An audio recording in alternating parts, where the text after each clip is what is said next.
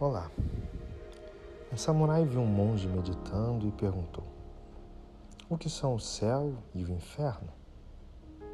O monge, sem abrir os olhos, disse: Eu não vou explicar para um ignorante igual a você. O samurai, irado, sacou a espada e gritou: Repita, se for homem. O monge apontou a espada e disse: Está vendo? Isto é o inferno.